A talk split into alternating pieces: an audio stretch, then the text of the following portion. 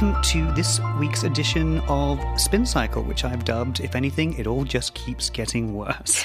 Um, Spin Cycle is a show that tries to unweave the knot of the 24 hour news cycle and get to the stories behind the stories. And uh, we have our work cut out for us this week, I, I think it's fair to say. Um, in a little while, we're going to be chatting to um, Professor Denis Muller. Oh, sorry, before I get into that, obviously, we are broadcasting as ever from the unceded lands of the Wurundjeri people of the Kulin Nation. Um, as ever, I hope it's implied that this show expresses its solidarity with First Nations people, but um, uh, even more strictly than normal, I think we are we are really hoping that anyone who's listening is, is feeling okay in the in the kind of the situation that we find ourselves in. Um, in a little while, we're going to be talking to Professor Denis Muller, uh, the Senior Research Fellow at the Centre for Advancing Journalism at the University of Melbourne, to talk through his work on the performance of the mainstream media during the voice debate, which I assume is going to be 10 on 10s, A pluses across the board. Um, Jess Lilly has quite rightly, in my view, boiled her phone and skipped the country. and I think is somewhere draining a certain part of paradise of its yuzu margaritas, and we can only wish her well. Jess, in... you better not be listening to this right now. yeah, yeah, yeah. but we can only wish her well in, in that endeavor. But I am joined um, by the contributing editor of The Monthly, the wonderful Rachel Withers. Rachel, how are you doing? As well as I can be at this stage. Uh, yeah, I, am glad to be here to have a chance to talk through some of some of what we've been seeing over the past, yes. you know, months and week. Uh, yeah, absolutely. I mean, I suppose. I mean, I, I obviously I'm I'm coming back from a little break of my own, so I I was able to sort of. Uh, dodge a few of the harder conversations that we had to have about this. But I mean, You've talked about, and we're going to get a bit more into this with our with our guest uh, Professor Muller um, in a few minutes. But um, you've written a lot about the the coverage in the aftermath of the uh, debate and how the kind of vote broke down. Um, again, what did you conclude? I'm assuming it was all pretty above board.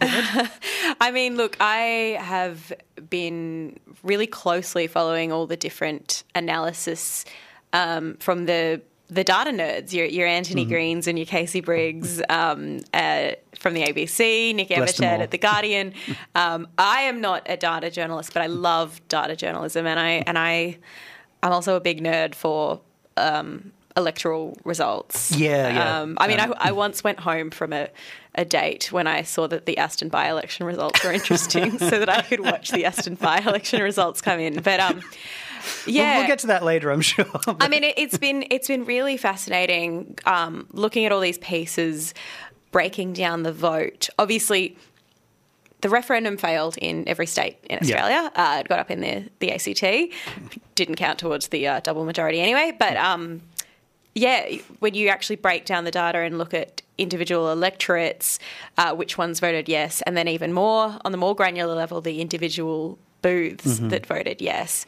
Um, and I think very quickly uh, how different areas of the country voted became a point of contention in the media. Yes. Um, because you can look at the numbers, you can look at the booths. Um, you can look at the, the overall percentage for the state, um, but basically, what I found quite frustrating in the coverage, um, you know, it was immediately apparent you know, the, the very next morning that um, some of the most remote parts of the country actually voted yes. Um, so while the Northern Territory was a no overall, uh, the remote Indigenous communities in the Northern Territory, which had remote polling teams, so the AEC yeah. sent yeah. out, uh, you know, um, uh, staff to conduct the election in these remote places. Um, and those booths overwhelmingly voted yes. And you can look at the you can look at uh, across um, you know Central Australia or across Cape York and see the individual areas. Um, places like Palm Island and, and Mornington Island, mm-hmm. uh, places with you know ninety percent Indigenous population overwhelmingly voted yes, yeah. which of course goes against the narrative that the media well, was feeding. I, have got a, I've got a headline to put to you, oh, Rachel, yes? because you say that, but in our national broadsheet, uh, the Australians, it broke down national broadsheet, our only national broadsheet. Um, when they broke down the voting patterns of the weekend's referendum, they they headed that piece with elites against battlers of the Great Divide. Ah, uh, yes. I mean, I, yeah. I, look, there is a divide in the results in terms of how the inner cities and the suburbs voted. There's mm-hmm. a it's quite a stark difference. You watch the um, the the colouring on these maps change as you get away from the inner cities. But then when you get to um, the centre of Australia, it starts to change colour again. Um, and I think it's just so interesting the way the media can take numbers and spin them in different ways. I mean, very quickly we saw, oh, the Northern Territory voted no. You know, so Indigenous people didn't want this. And um, I guess others said, well, look, um, if you look at the booths, they voted yes. But then you had people like um, Sky News pointing out that, well, actually, um, every electorate in the country, the, the top five electorates in the country, sorry, that had the highest Indigenous population all voted no. And it's like, okay, well, what percentage of those electorates? Um, because nowhere in the Yeah. no electorate in the country has more than fifty percent Indigenous Yeah, yeah, yeah. population, and so you did have to look on a booth level. And if you looked on the booth level, it was pretty clear that people in remote communities voted yes. But Hmm. depending how you choose to break it down, um, you'll get a totally different result. We saw um, there was a piece. You know, a bit of a bit of media and media criticism. Um, the New York Times did a piece on the results of the referendum, Yes. as much of the international media did. Yeah, yeah. Uh, it wasn't good for us. Um, and New York Times basically suggested that Australia had crushed Indigenous dreams. Um, James Morrow at Mm-hmm. James the Morrow was Herald not Sun having was that. not happy with being lectured by the New York Times. Uh, mind you, Where the is- reporter was a, a s- an Australian reporter based in Sydney. Like, And where is James Morrow from again? is he British? He's American. He's American. I always forget. Um, Jesus, James. Um, but he he then pointed out that actually every electorate with a more than five percent Indigenous population voted no, and it's like, well, what does that mean? Uh, Like, what does a a five percent population? How would that? Swing the, the result. All you Yeah, have to yeah, do yeah. is That- look that- at the individual booths. But you know, as usual, the media will do individual media outlets will do whatever they want to do to push their particular narrative. Yeah, and, and one point that um, we we had um, William Bowe, the uh, psephologist, writing in Crikey um, the other day, who sort of exploded that myth about the the idea that um, that somehow you could get the temperature of indigenous communities based on electorates where they were hi- of a higher level than in other places.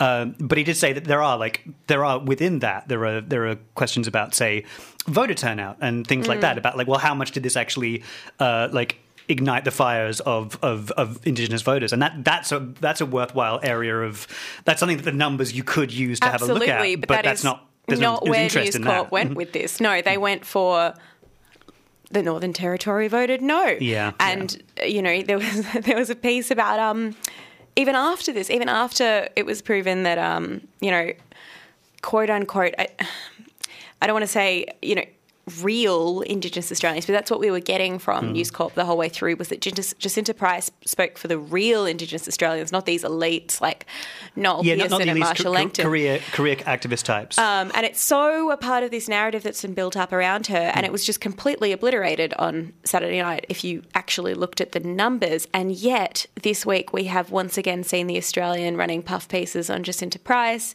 Um, voice of her people Voice of her people was the headline, um, and it was a profile of her parents, sort of saying how she speaks for her people, and it's just flat out ignoring the actual results. For all this time, we had we had, you know, no one could actually say how Indigenous voters felt in the lead up to the referendum because you know until we had the results, we couldn't. yeah and, and, and There was the eighty percent figure from some polling, but yeah, that was which was which was which is relatively old, and, and they are it's it's it's it's it's, it's um notoriously a hard demographic to poll accurately for various reasons.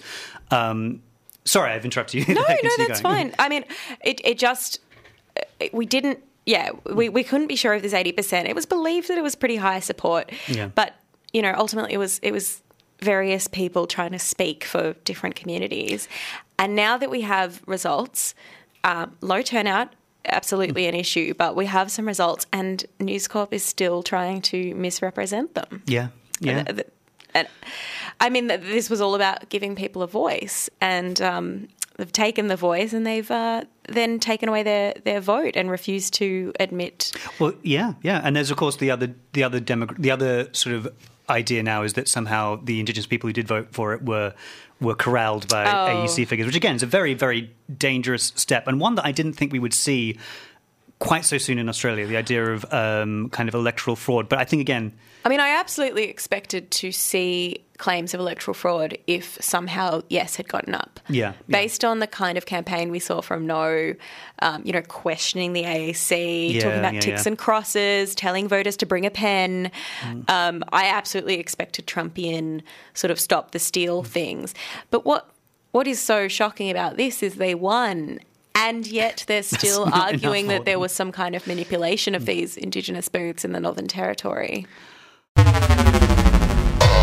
Three triple. Ah. We are now joined by Denis Muller. Denis Muller was a journalist for 27 years, um, including as an assistant editor at the Sydney Morning Herald and associate editor at The Age.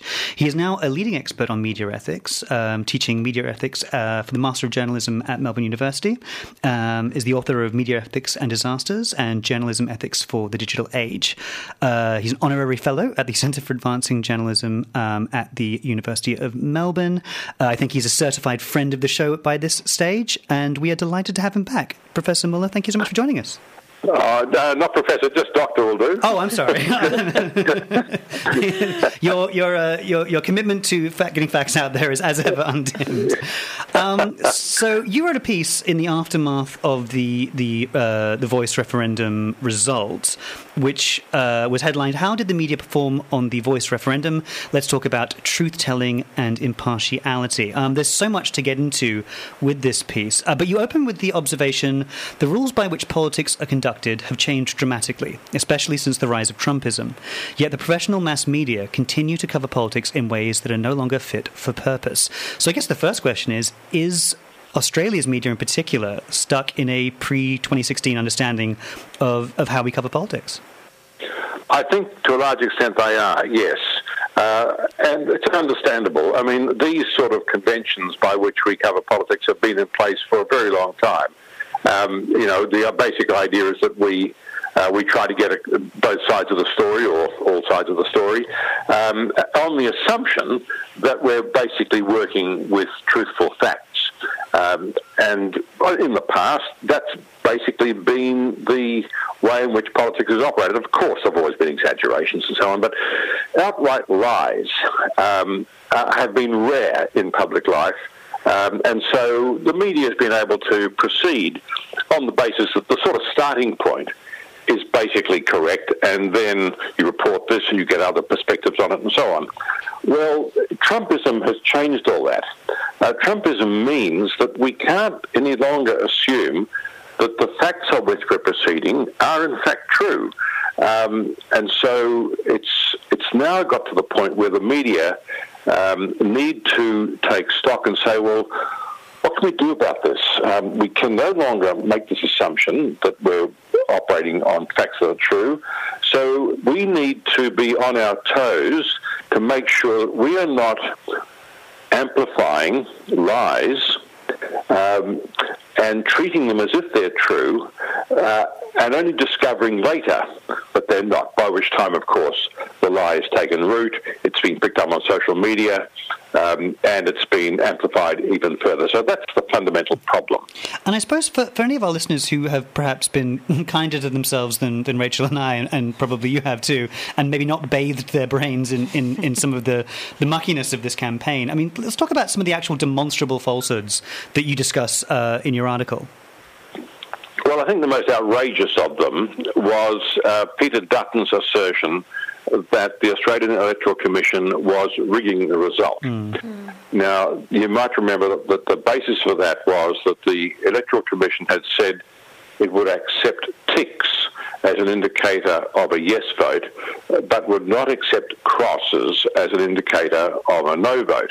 And the reason is this that a cross is used uh, in in our society very widely merely as an indicator. It doesn't indicate uh, yes or no, and that proposition has been tested by the courts and is found to be sound. So the, since 1988, the Electoral Commission has been accepting ticks as yes, uh, but not accepting crosses as no. That was the basis upon which Dutton then said that the Electoral Commission was rigging the result, which was an outrageous thing to say. I mean, the Electoral Commission runs one of the most honest um, and impregnable electoral systems in the world. It's globally recognized for the excellence of its work. And for the leader of the opposition to consciously deliberately set out to undermine public confidence in the electoral process was a disgrace. And it was not the kind of thing that uh, I think any political leader in Australia in the past would have said. And if he or she had, it would have finished them off. I mean, their own party would have repudiated them, much less the public at large. So, in this case, of course, it just went on by as if as if it was the most um, harmless remark of any. Yeah, uh, a little uh, plug for Crikey. We did point out that his on his declaration of qualification for Parliament, um, Peter Dutton uses crosses to indicate yes quite a few times. um, yeah. That's a very good point. I like it. um, yeah. Denis, I was wondering. Um, how much do you think? I mean, we've seen a reckoning in in the last couple of weeks of the campaign. Uh, maybe not a widespread reckoning yet. Um, perhaps more and more media outlets calling it out. More and more commentators. Um, how open do you think the mainstream media is to hearing about this problem and acknowledging that there is a problem? Look, I think they're open to it, but I, I don't think they've got their heads around what to do about it. That, that was really why I read this mm. article. I, I, you know, I speak as a former newspaper executive, um, a former chief sub-editor of the Sydney Morning Herald, news editor of that paper, associate editor of the Age. So I've had a lot of experience in in making assessments about about news and managing newsrooms. And, and it's a difficult job. I mean, you're particularly now far harder than it was when I was in newspapers because you've got now this unending stream of material. It's not just 24 7. I mean, it's every minute of every day and every day of every week uh, to try to keep up with. And you've got uh, perpetual, repeated deadlines to meet. We had one deadline per day when I was on the age at about 8 o'clock at night. there are about five deadlines during the day now. I mean, the speed of these things uh, has, has accelerated enormously.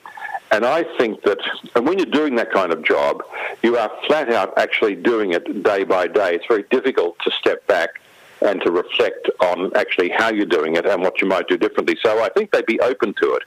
But I don't think they've been able to draw breath long enough to think about how they might respond. And so my, my purpose really in writing this piece was to draw attention to this problem and to suggest some ways in which they might respond. Is, is, there, is that kind of is that the, the key difference? I mean, the, the idea of the um, the, the kind of call to objectivity um, and neutrality in reporting has been a blind spot for a while. I mean, I remember there's a, I believe it's a Christopher Hitchens quote talking about the coverage that Ronald Reagan enjoyed when he was president of the United States, where he would say, well, the newspapers are allowed to say without any controversy that he's a great communicator, but to call him a liar is to kind of cross a line that journalists aren't allowed to do, even though a, to call him a great communicator is, is a value judgment, a, a, matter of opinion, whereas the fact that he's a liar is a demonstrable fact.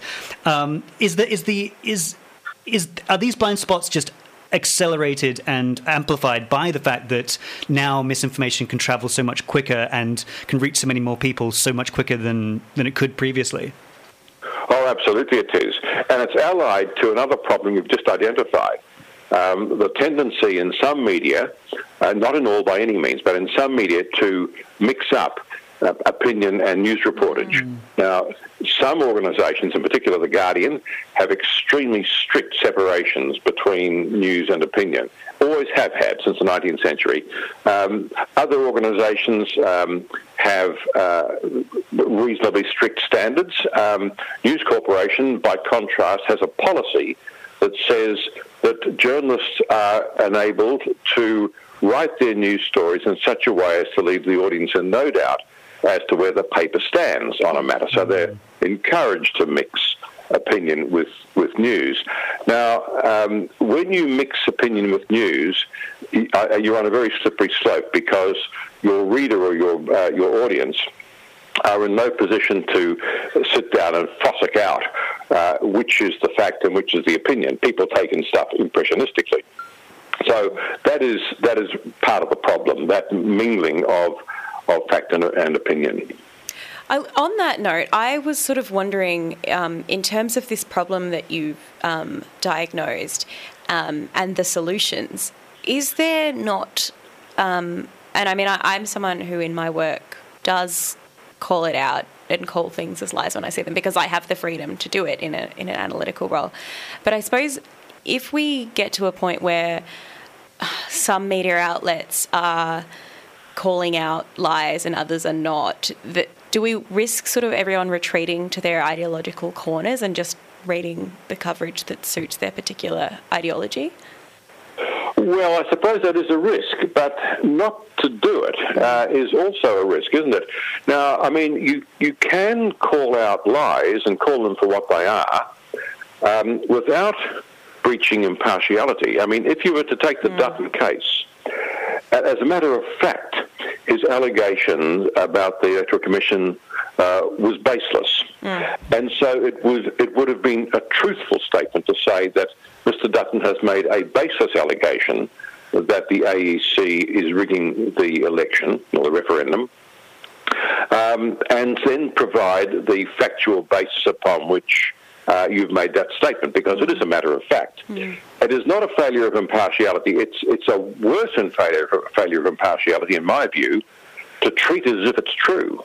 Mm. Uh, and then leave the audience to, um, or then leave the Electoral Commission to say, well, it's not true for the following reasons, which are the reasons I gave earlier, uh, and then leave the audience to puzzle its way through to what it thinks is right, if they get that far. Because, as I say, people take information and impressionistically, often doing something else.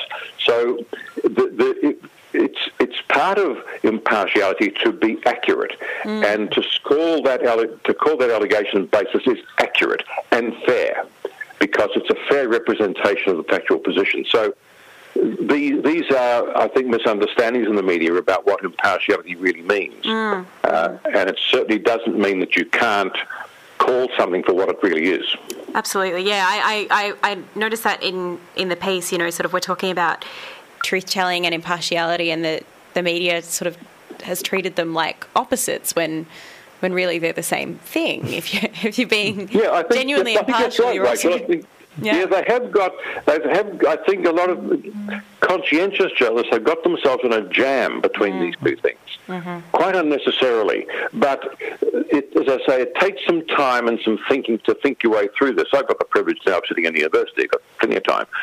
but journalists uh, in a newsroom haven't got that sort of time, and so uh, it does. It is going to take, I think. Um, quite a substantial effort on the part of editorial leaders, particularly newspaper editors and uh, and television news directors and broadcasters, uh, to try to um, reconfigure their policies and how they actually implement these ideas of impartiality and truth telling.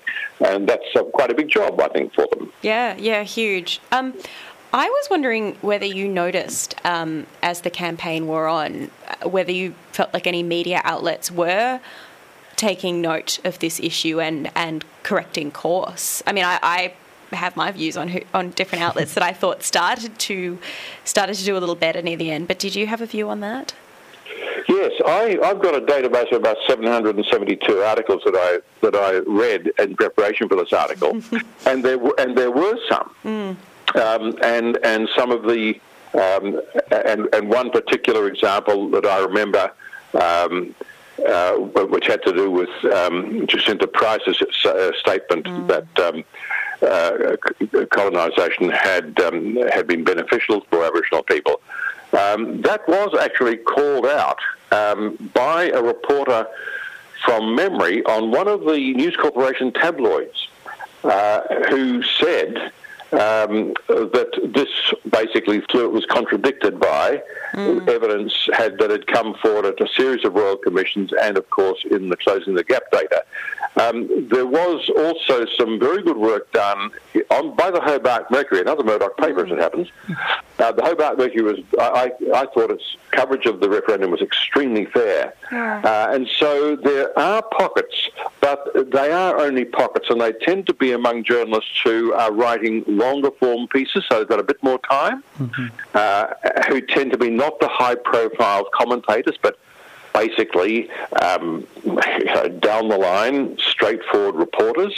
Uh, so there are pockets of it, but overall, I think the, the problem is is not being tackled. Hmm. Which does, I guess, lead to the the let's let's say the practical part of your of your article, which is is it's not it's not merely a howl of despair, which is good. It, it has actually some you have some views on what what could be done, some of the structural changes that could be made to improve this. Do you want to talk us through a bit of that? Yeah, well, the first thing is don't indulge in disinformation of your own. Mm. Um, so um, don't, uh, for example, uh, as a lot of News Corporation papers did in this case, um, say that the Uluru Statement from the Heart is 20 pages or 20 mm. plus pages, when in fact it's one. Mm-hmm. Um, the, the, other pages were minutes or records of discussions leading up to the statement. That was outright disinformation that was actually promoted quite uh, vigorously by some sections of News Corporation, but then repudiated by others. Um, um, so that's, I mean, the, so rule number one, don't promote disinformation yourself. Secondly, um, ask yourself a few questions. I mean, firstly, um, do we need to run this at all? Well, clearly, if, if, Dutton says that the Electoral Commission is rigging the election, of course you've got to run that because you've got a, a person in a position of authority saying something outrageous. Mm. You've got to run it. But you don't always have to run it. And if you do, well, how can we neutralise the lie right at the start? Not leave it until 14th paragraph of the story where the Electoral Commission has yeah. to come in and explain itself, but get in at the same time. I think that could certainly be done. Um, and and thirdly, I think calling it out, as you were saying, Rachel, a minute ago. I think that where we see lies, we the, as journalists have got an obligation to call it for what it is and be pretty bold about it. Mm. Um, uh, so I think there are certainly three three things that we can do.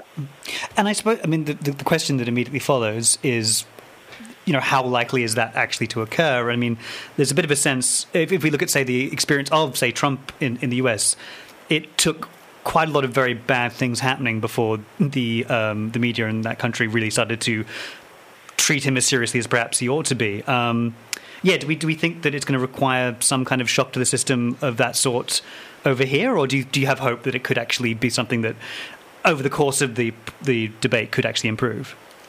Oh Lord, I would hope that we can learn from the American experience. I mean, um, as I remember being told as a child, learn from the mistakes of others. You haven't time to make them all yourself. Um, so uh, I, I, think we should be learning from the um, from the American experience. I mean, uh, I, I, think a, a, very practical way of doing this would be have a have a column um, on page one of your paper called whoppers, you know, which is a, mm. a word for lies, and, and put them in. I mean, when there are obvious lies, put them in under a heading called whoppers, and you'd have about half a dozen a day. And I, I think that kind of thing, I mean, it's a pretty light, entertaining way of doing it. But I think that would have a, uh, a cautionary effect on people politicians wouldn't want to be found with their names in the whoppers column. Um, mm. And so I, I, think there are simple sort of things you can do in addition to um, the kind of steps I've just been describing a minute ago, which are kind of, in a sense, more long run. Mm, mm. I mean, they're, they're good, solid solutions. One one thing I'm wondering, um, and I and I pondered this a couple of times in the campaign, is whether there's actually even an appetite among a whole bunch of journalists in the mainstream media to fix this. Like, I was struck by the fact that for so many of them, it didn't really matter either way whether something was true or false because we are so in this mindset of treating politics as a, as a horse race and, and as sort of like a gladiator sport. I mean, do you think do you think there's something wrong with the way we're teaching journalism that um, a lot of journalists don't actually seem all that concerned by lies?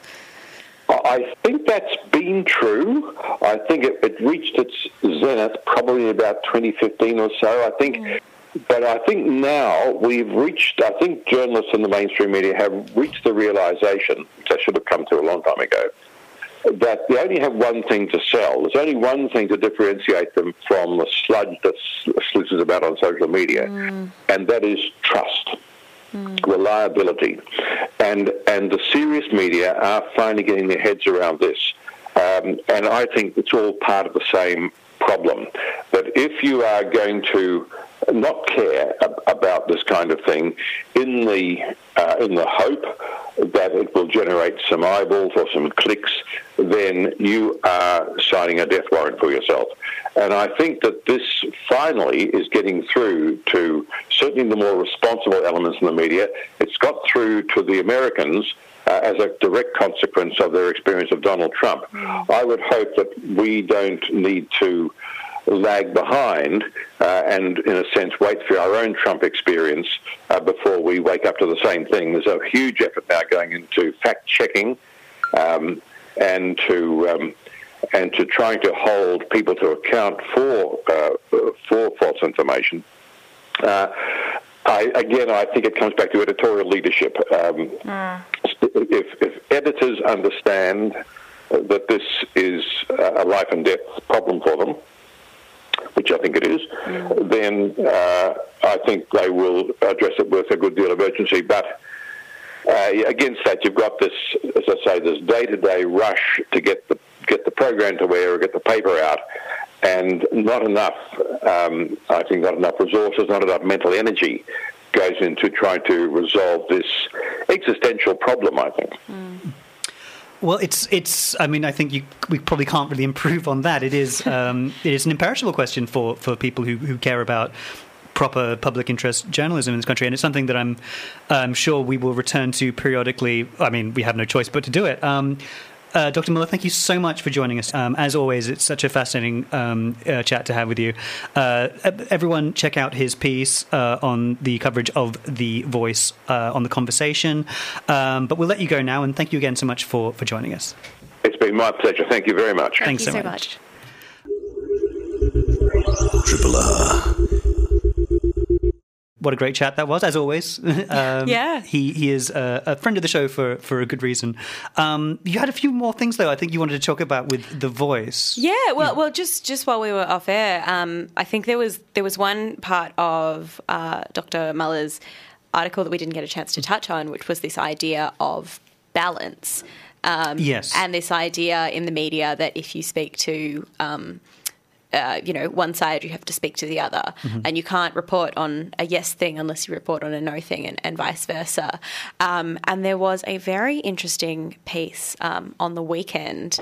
Um, obviously, I think this this conversation about balance has been floating around a lot in terms of the ABC. Oh yes, as yes. the public broadcaster, um, and there were some comments that chief political correspondent Laura Tingle made at mm. a book launch for David Marr's new book, um, in which she she sort of she said I shouldn't be saying this, but um, she basically always... called the the policy of having to make sure they gave both sides equal time nuts. Like she, th- these were her words. Yeah, wow.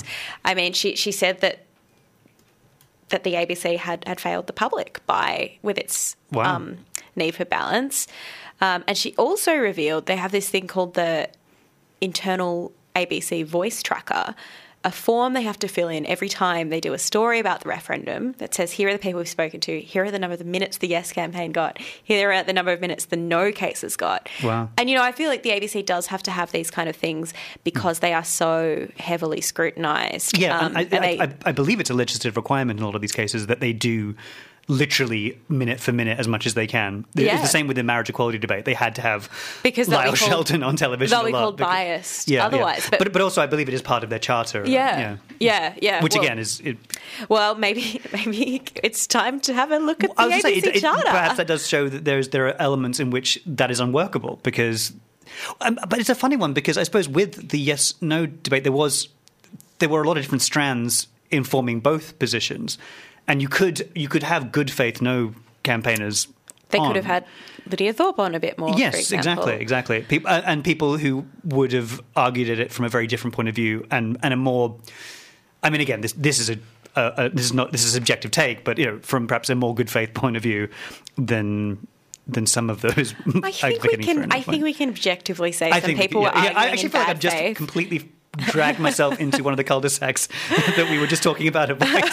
no, it's difficult. It's difficult, but um, yeah, I think I think it's interesting that um, these conversations are going on inside the ABC, um, and you know whether whether this is going to result in any kind of change. I mean, no matter what the ABC does, they're Hmm. Yeah. accused of having a left-leaning bias by the coalition. Um, you know, they get dragged before Senate estimates, and their tweets are combed through, and um, but you know, as we just heard from Dr. Muller, you know, weighting both sides equally is sometimes actually not truthful. It's not. Yeah. It's not impartial. It's not. It's not doing the public a service if one side is just like absolute nonsense and Yeah. far fetched conspiracies and Yeah. um, I mean, the, the, the famous example of that, and the one that's the easiest to demonstrate, is the argument that uh, people who believe climate change is happening ought to be Mm-hmm. counteracted with people who don't, and that that, that does not reflect. The uh, this may be an old figure, but the ninety seven percent was the one that was always used. Ninety percent of scientists agree that it is happening. Yeah. Why do you have to have fifty percent of your time dedicated to three percent of the argument? And and I think that stat's been floating around a while, and it's it's a solid argument um, because we had so many years of both sidesing Yeah. climate change. But I suppose with things like the voice, there there's less of a scientific Yeah, yeah. um, you know consensus that we can point to. I mean, I think I think with the voice, media outlets could have spent more time pointing to the fact that you know the overwhelming majority of, of experts in health and education, um, you know. Every every field, legal experts, the overwhelming majority said this is a good idea. This will help. Um, this is not legally risky, and yet, yeah, we still had, you know, all outlets, uh, not just singling out the ABC here, but all outlets um, giving equal weighting to, um, you know, arguments that the voice were legally risky and arguments that the voice was safe from politicians. Yeah, when we had yeah. legal experts for that. Yeah, and and and obviously the uh, the the the real clanger, the the the real Trumpian moment, the uh, I mean, and, and to be fair, most outlets did at least try to immediately counteract the idea that the AEC was um, was in any way biased in one way or another. But it, but you felt again, it could have it could have been. I mean, I, I did a piece uh, in the in the days leading up to the, the vote about like the the debate in five misleading headlines, and it's like that was one of them where it's like, well, if you don't say in the very headline, this is baseless, there is nothing to this. It's you can't just report it as though it's something that someone prominent said. Um, Yeah, which we do see a bit of. Things just Yeah. get turned into headlines, and even if they call it out in the first line, um, I think there was one that was like a particular woman in the No campaign. Yeah. um, her surname was White, and she was a One Nation candidate. Karen White, yeah, Karen she was White. a, a One Nation, not, not, not a high profile figure, Yeah. just a, a fringe figure, and and, I, and I'm not. I always, I'm always sort of um, very keen to point out that I think actually the journalists who wrote that story did other very good work Mm. and were acting in good faith. I don't think they were intending at all to do a misleading story, but why is that? A, why, the, the headline quotation marks uh, whites will have to pay to stay here says no campaigner. Thought- oh no, I think it was like voice will lead to Voice reparations. will- that's right, that's- I- I- colon yeah. White. yes. yes. Um, and then you, you and then you know nine points nine nine paragraphs down you say well there's nothing actually she she provides no evidence to back this up you sort of are doing your readers a bit of a disservice because as as as um, Denis said it's the, the, most people don't comb through stories with the same kind of intensity that you and I do And, something like that is is I think we can safely say objectively false, and that one Yeah. should be uh, not only easy to call out, uh, but uh, very important not to put in the headline. Po- and, and possibly not necessary to, I, To I don't, report it at all, I don't know. I genuinely don't know. I don't know what kind of audience she was reaching without the mainstream media's intervention. Mm. I, I genuinely don't know. I don't know. Um, it's been a, a- a- more bad news, I guess, for the um, the ABC. God, we really have. There's a lot to talk about, isn't there? Um, I, I mean, I thought it was interesting to note um, this week we had the this the final the finalizing of the uh, Heston Russell uh, defamation trial against the ABC, uh, which is a really interesting one. It's basically It's the first time we've seen a, a recently a big defamation trial that's gone against the media. Yeah, well, yeah. Which I had a lot of victories for the media recently, or or people uh, withdrawing. yeah, which is which is I've got to say a very very keen distinction that we ought to draw Yes. is that there's a big difference between someone re- withdrawing their case And for one reason or another Yeah. and and and and, and someone losing a defamation but, I- case. But I did the- note that this was one of the, the sort of first pieces of um, of, of bad defamation news in a while. I mean, you know, it's it, the out, outcome is what it is. I'll let you explain the, the case. Yeah, well, it's an inter- I mean, it's an interesting one because I, I, the, the other thing is, is that I think we can let the the Ben Roberts-Smith the um, the what's the word I'm looking for here? How huge, how seismic a decision that really was. Mm. That has dominated, and rightly so, dominated a lot of coverage of defamation law. But it's it's it is one case after all, and it does. It does People are out there losing all the time. and and that um, that does that did require one of the you know one of the most assiduous and um, years and years and years of, of, of sort of accumulation of material and Mm. years and years defending it in court to be able to to get that result. Um, so you know we shouldn't we shouldn't necessarily reach for that as like well that's now how defamation works in Australia. So We're- good now, the truth will prevail. yeah, yeah, yeah. Everything's changed now. Um, it's still. I mean, well, I mean, and to be fair, also uh, the Heston Russell uh, claim, which is basically from ABC reporting regarding um, alleged war crimes in Afghanistan as well. He was a squadron leader of, of a team that was alleged to have uh, shot civilians. Um, the, the, way that the fact that this didn't go in favor of the me of, of the of the publisher at the time doesn't necessarily mean that everything's reverting back to the way it once was. I think what makes this particularly um, significant, though, is that this is the first test of the um, public interest defense that was inserted into defamation law in 2021, I believe it was. Um, this is the first time it's kind of gotten to the end of a trial of that sort, and the defense didn't work. And that's that's the that's that's that's interesting to note. There is now a precedent in terms of um, of both the public interest and also the um, the subjective belief in that public interest. So the idea that a journalist truly subjectively believed that the reporting they did was in the public interest.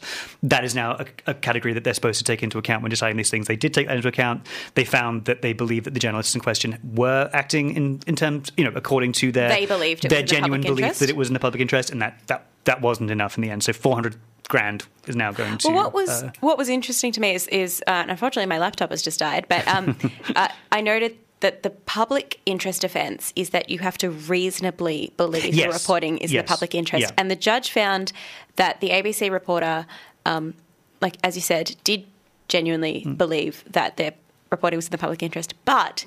The judge found that belief wasn't reasonable, and I'm like, now we've got that it was this a- reasonable person test going on Yeah. here. Like, who is yeah, the, the assessment of whether or not a journalist's belief is reasonable. the, the the amount of times that, that the word that that, that that the yeah the judgment of a reasonable person is what the, the Mm. criteria is for a lot of lot of laws um, go around privacy and employment law and, and and defamation law is actually incredibly common. Yeah. and you're right, it does leave it, it's hugely at the mercy of, of the the interpretation of a particular judge. Absolutely. And I mean, imagine being the person who, who has been found to genuinely believe something but was not a reasonable person.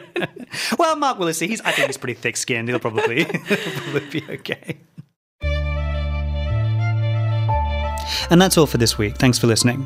You can find us every week on your favourite podcast platform. And you can follow us on Twitter at Naj Samble. At Lily Juice. And at the Shuffle Diary. You can also listen in at rrr.org.au via on demand for the radio version of the show. Want to support Spin Cycle? Become a Triple R subscriber. Your subscription helps keep the station running and helps Triple R produce and create great radio and podcast content like this.